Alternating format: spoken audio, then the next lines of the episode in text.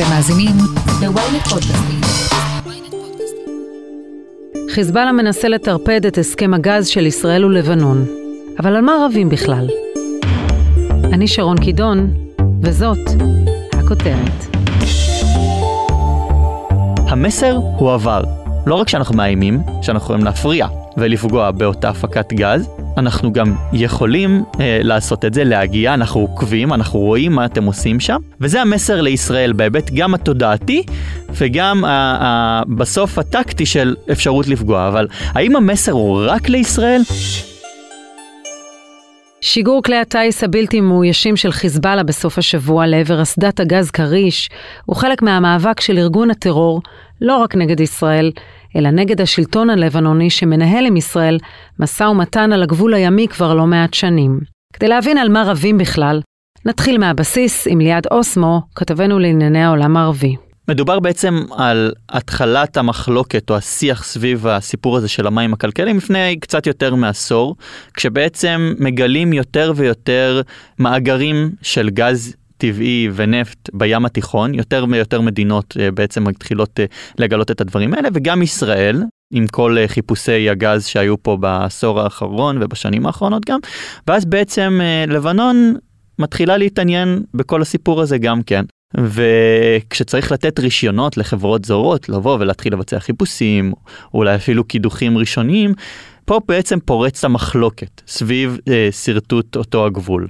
אנחנו בעצם מדברים על מרחב המים הכלכליים, נכון? לכל מדינה יש את המים הטריטוריאליים שלה, אזור המרחב הימי הטריטוריאלי, וממנו מתחיל אה, מרחב של מים כלכליים, כשפה מדובר בעצם על הגבול בין ישראל ללבנון, וכמו שאמרתי, במרחב הזה גם של הגבול נמצאים כמה שדות.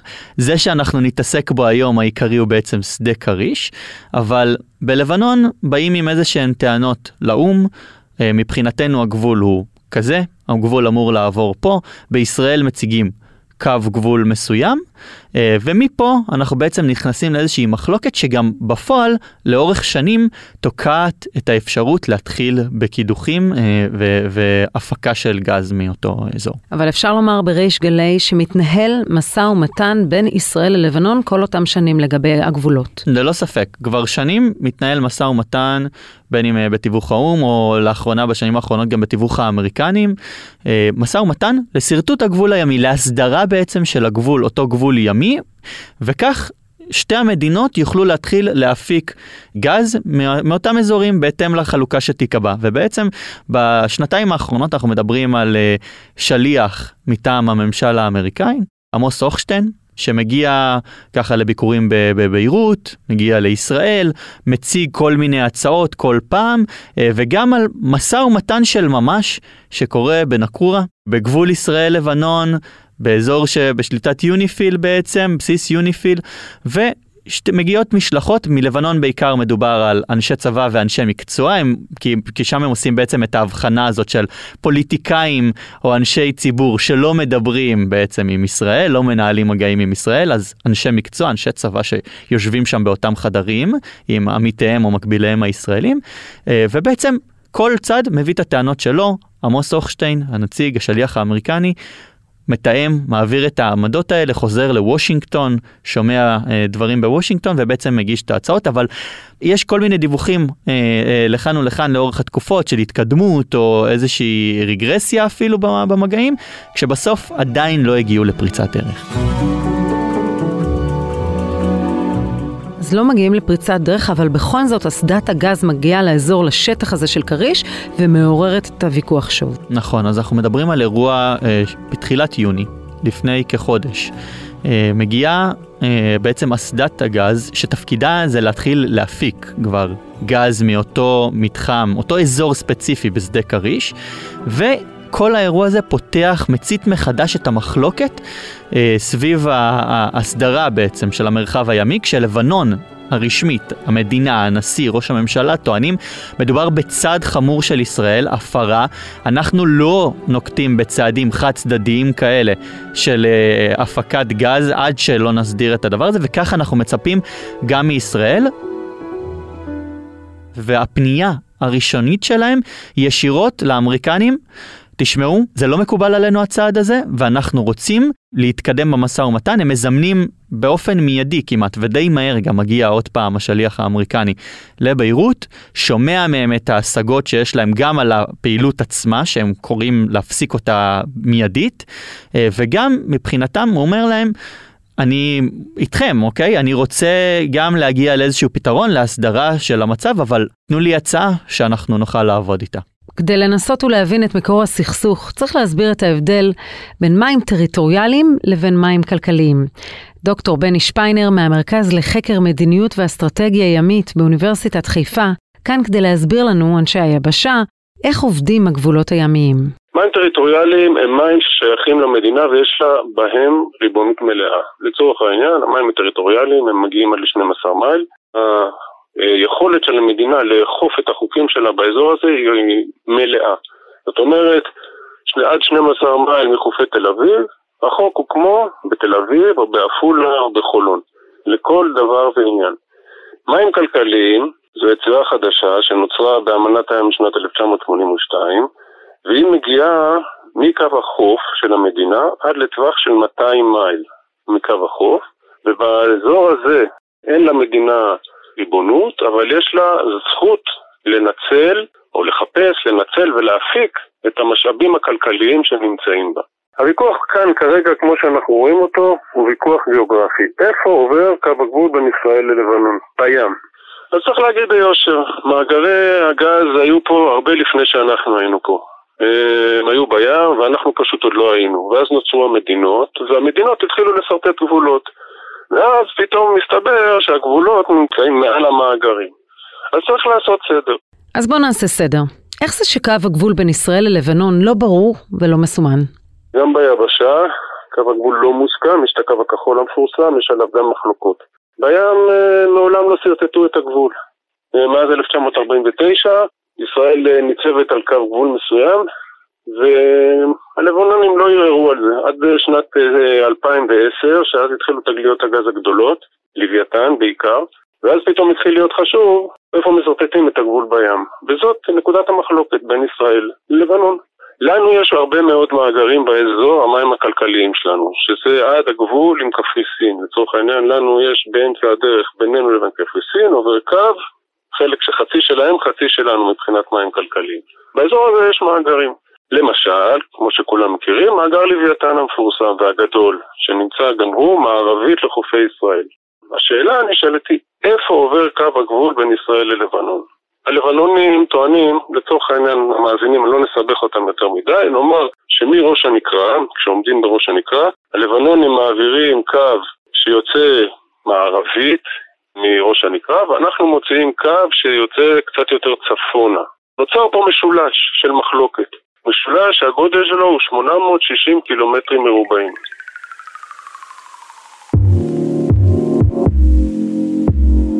מאז תחילת הסכסוך על עתודות הגז ב-2010, לבנון וישראל ישבו מספר פעמים לשולחן המשא ומתן. לפני שנתיים הן כמעט וחתמו על הסכם שקובע שמרבית השטח, סביב 65%, יעבור ללבנונים. אבל אז, הלבנונים שינו את דעתם. במקרה הזה, או באותו עיתוי, הלבנונים הופיעו עם מפה חדשה לחלוטין. הקו שהם טענו שהוא הקו במשך עשר שנים, זז פתאום באופן מאוד מאוד משמעותי דרומה, והפלא ופלא התיישב לו על אמצע מאגר כריש. בשלב הזה נפסקו השיחות, פה הוויכוח אה, גלש מוויכוח גיאוגרפי לוויכוח גיאו-אסטרטגי. הם הזיזו את הקו דרומה, והסיבה היא די פשוטה, הם רצו חלק ממאגר כריש. על פי שום אה, גורם בעולם, אה, הקו החדש שהם ציירו הוא לא נכון ולא רלוונטי. עבור ישראל מדובר על מאגר נוסף מתוך כמה מאגרים מניבים שיש לה. ואילו לבנון משוועת לאנרגיה והכנסות, שיוציאו אותה מהמשבר העמוק בו היא מצויה. אפשר לומר במידה רבה שלנו יש מזל והרבה. גם מאגר לוויתן, גם מאגר כריש תנין וכנראה עוד מאגרים שנמצאים מול חופי ישראל. ללבנונים יש קצת פחות מזל, הם אה, ניסו למצוא גז מול ביירות ולא הצליחו, הם עשו חפירות וחפרו וחפרו ולא מצאו שם שום דבר.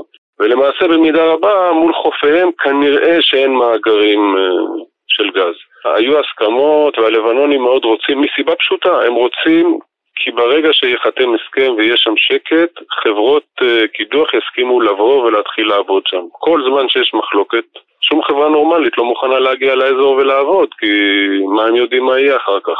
ברגע שיהיה הסכם ויהיה יציבות ויהיה ביטחון, אז אפשר יהיה להגיע. הלבנונים מאוד רוצים להגיע להסכם על האזור הזה, ולנו ההסכם הזה הוא טוב. אנחנו חושבים שזה נכון, אנחנו חושבים שזה נכון להתפשר, ואנחנו חושבים שזה נכון שהלבנונים יוכלו, והלוואי שגם ימצאו גז ושיהיה להם טוב. זה מה שאנחנו רוצים. חיזבאללה קצת פחות רוצה את זה. הוא לא רוצה להגיע כל כך להסכם עם ישראל, מסיבות גיאו-אסטרטגיות שונות. והכטב"מים האלה כנראה באו להוכיח שהם לא כל כך מרוצים. יש לקוות שהלבנונים יצליחו להתעשת בינם לבין עצמם ויחזרו להסכם הראשוני מאוקטובר 2020 ואפשר יהיה לחתום ולאפשר לכולם לחיות ולשגשג. דוקטור בני שפיינר, המרכז לחקר מדיניות ואסטרטגיה ימית באוניברסיטת חיפה, תודה רבה על השיחה. תודה רבה לך.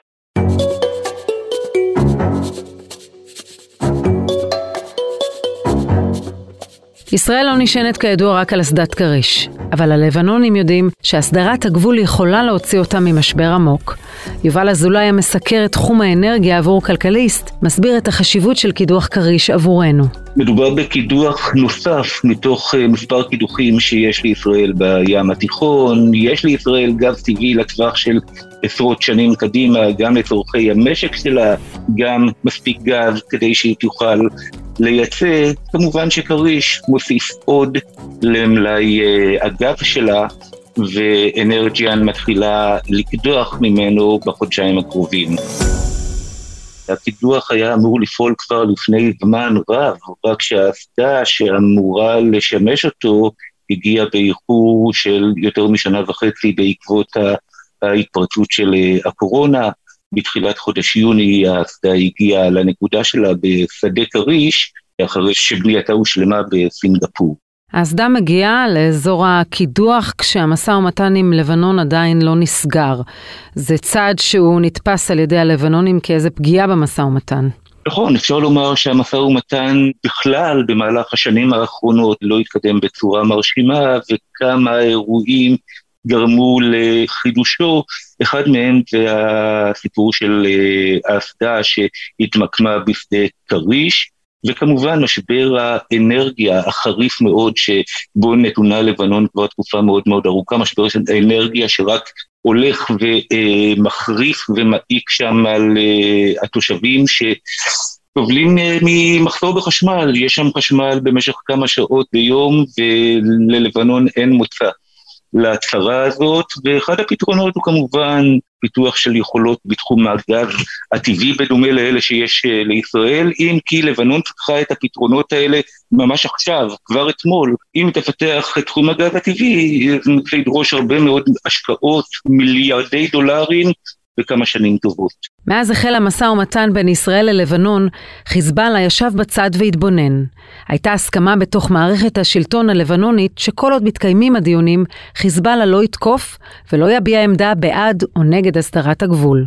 באירוע בשבת חיזבאללה למעשה אומר שדעתו לא נוחה מההסכם, והוא לא מתכוון לעשות חיים קלים לממשלת לבנון. חיזבאללה כרגע נראה שהוא משקיף מהצד על ההתקדמות הזאת, ובגלל זה הוא גם אה, שיגר את המל"טים במהלך סוף השבוע לעבר אסדת אה, כריש, מעין ניסיון להפגין כוח, מעין ניסיון לייצר כאן איזושהי אה, משוואה בין הפיתוח של כריש לבין המצב בכלל ברמת המתיחות בין ישראל לבין לבנון, אם כי חייבים לומר שכריש נמצא מחוץ לאזור המחלוקת שעליו ישראל מדברת עם לבנון.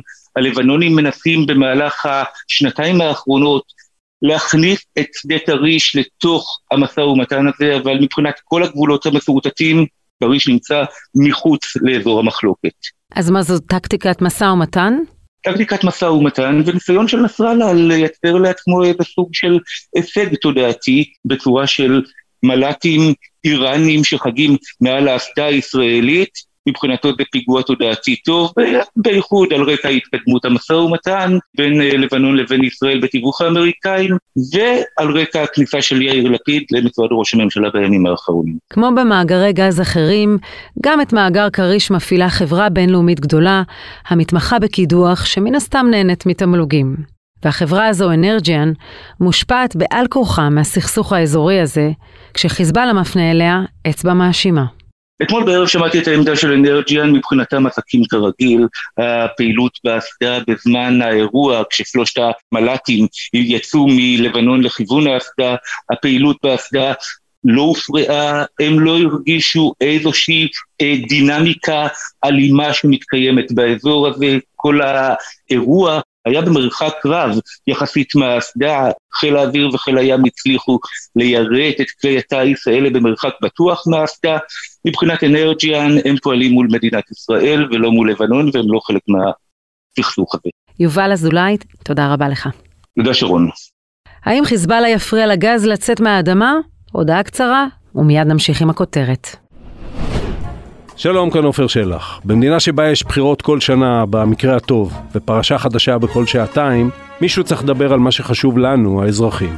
בכל פרק של האמת היא, אנחנו נשוחח עם דמות בחירה אחרת על סדר היום העתידי שלנו כאן בישראל.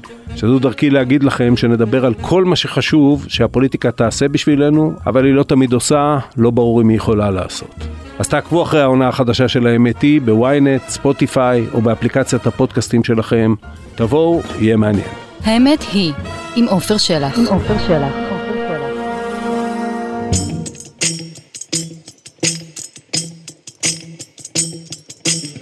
منع العدو من استخراج النفط والغاز من حقل كاريش المقاومة المقتدرة أيضا مش ضعيفة لا تستطيع أن تقف مكتوب חיזבאללה מציג את עצמו כשומר העם הלבנוני, וחוץ מהעוינות כלפי ישראל, הוא גם מעוניין לשמר את מעמדו כזה שדואג שהעם הלבנוני לא ינוצל על ידי הישראלים והאמריקנים. ליד אוסמו, יש לארגון בכלל השפעה על ההסכם? הוא יכול להכשיל אותו? או שמדובר ברעש רקע? אז פה בעצם נכנס התפקיד של חיזבאללה שהוא בכל התחומים בלבנון וגם פה. חיזבאללה בעצם מציג את עצמו כמגן לבנון. זה מבחינתו, הוא אומר, לנו יש את הכוח הצבאי שמרתיע את ישראל, הם לא מתביישים להגיד את זה, וגם בישראל לא, לא מעט מודים בזה שיש איזושהי הרתעה. ופה הוא בעצם לוקח את אותה הרתעה שהיא בעיקר בהיבט הצבאי לאורך הגדר, לאורך הגבול עם פעולות uh, ביטחוניות בעצם. פה הם אומרים, אנחנו גם מגנים על הכלכלה של לבנון. בעצם נכנסים לתחום נוסף. كاريش هاي جزيرة كاريش مدري شو وحقل كاريش طيب ليش إسرائيل מזכ"ל חיזבאללה, חסן נסראללה, בלא מעט מהנאומים שלו אומר, תשמעו, לבנון היא מדינה עשירה. לבנון יש לה עתיד בתחום אה, אה, משאבי הטבע, יכולה להפיק את הגז הזה. בואו נתחיל להפיק את הגז הזה, ניתן לחברות, הוא אומר, אנחנו מבחינתנו, אם חברות מערביות לא רוצות לעשות את זה, אנחנו יכולים להביא את החברות האיראניות, אה, או החברות הרוסיות אפילו, כל מיני חברות אה, אחרות לא מערביות שכן יהיו מוכנות להתחיל אה, ולעבוד עם לבנון, אבל מה קורה? יש איזושהי מחלוקת בתוך לבנון עדיין, כי כל עוד מתנהל מבחינת לבנון כממסד, כל עוד מתנהל משא ומתן, לא מתחילים בצעדים האלה, הם בהיבט הזה הם כן, ההנהגה הלבנונית, לפחות המדינית, מתואמת עם האמריקנים, כשחיזבאללה אומר, תראו, אנחנו בינתיים מתעכבים, וישראל, מה היא עושה? ישראל מפיקה את הגז, האזרחים של ישראל נהנים, ושוב, אני חוזר לאותה הצהרה של נסראללה, הוא אומר, לבנון היא מדינה עשירה, זה יכול להיות הפתרון שלנו. אז מה מטרת מהלך כמו זה שראינו בשבת של שליחת הכטב"מים לאזור האסדה? מהלך ראווה מול ממשלת לבנון, מהלך ראווה מול ממשלת ישראל, או שזה בכלל מהלך טקטי? בואי נחזור להודעה של חיזבאללה. שהם מפרסמים כמה שעות אחרי אותה תקרית. בהודעה הזאת הם בעצם מתייחסים לשני דברים אה, לתקרית. הם אומרים, המסי... אותם כטב"מים יצאו לפעולת איסוף, לפעולת תצפית. המשימה שלהם הושלמה, למרות שבפועל אנחנו יודעים שהם אה, יורטו הרבה לפני שהם הגיעו לאזור האסדה אפילו, או לשטח אה, הטריטוריאלי של ישראל. והשתי מילים הנוספות שהם כותבים שם בהודעה זה המסר הועבר. למי המסר הועבר? המסר הועבר לישראל. הנה, אני מאיים, אני זה נסראללה, אני מאיים בכל הנאומים האחרונים שלי, שאם ישראל תנקוט בצעדים חד צדדיים ושתאיים בעצם על משאבי הטבע של לבנון, למרות שגם היום הקידוח, המקום שבו האסדה נמצאת, הוא נמצא במקום דרומי יותר לקו של לבנון הציגה, כלומר המקום שבו האסדה נמצאת היום בשום צורה, גם מבחינת לבנון, לא אמור להיות בשטח הלבנוני, אבל זה לא מפריע לנסראללה. אז הנה, הצלחנו, לא רק שאנחנו מאיימים, שאנחנו יכולים להפריע ולפגוע באותה הפקת גז, אנחנו גם יכולים אה, לעשות את זה, להגיע, אנחנו עוקבים, אנחנו רואים מה אתם עושים שם, וזה המסר לישראל בהיבט גם התודעתי וגם ה, ה, בסוף הטקטי של אפשרות לפגוע. אבל האם המסר הוא רק לישראל?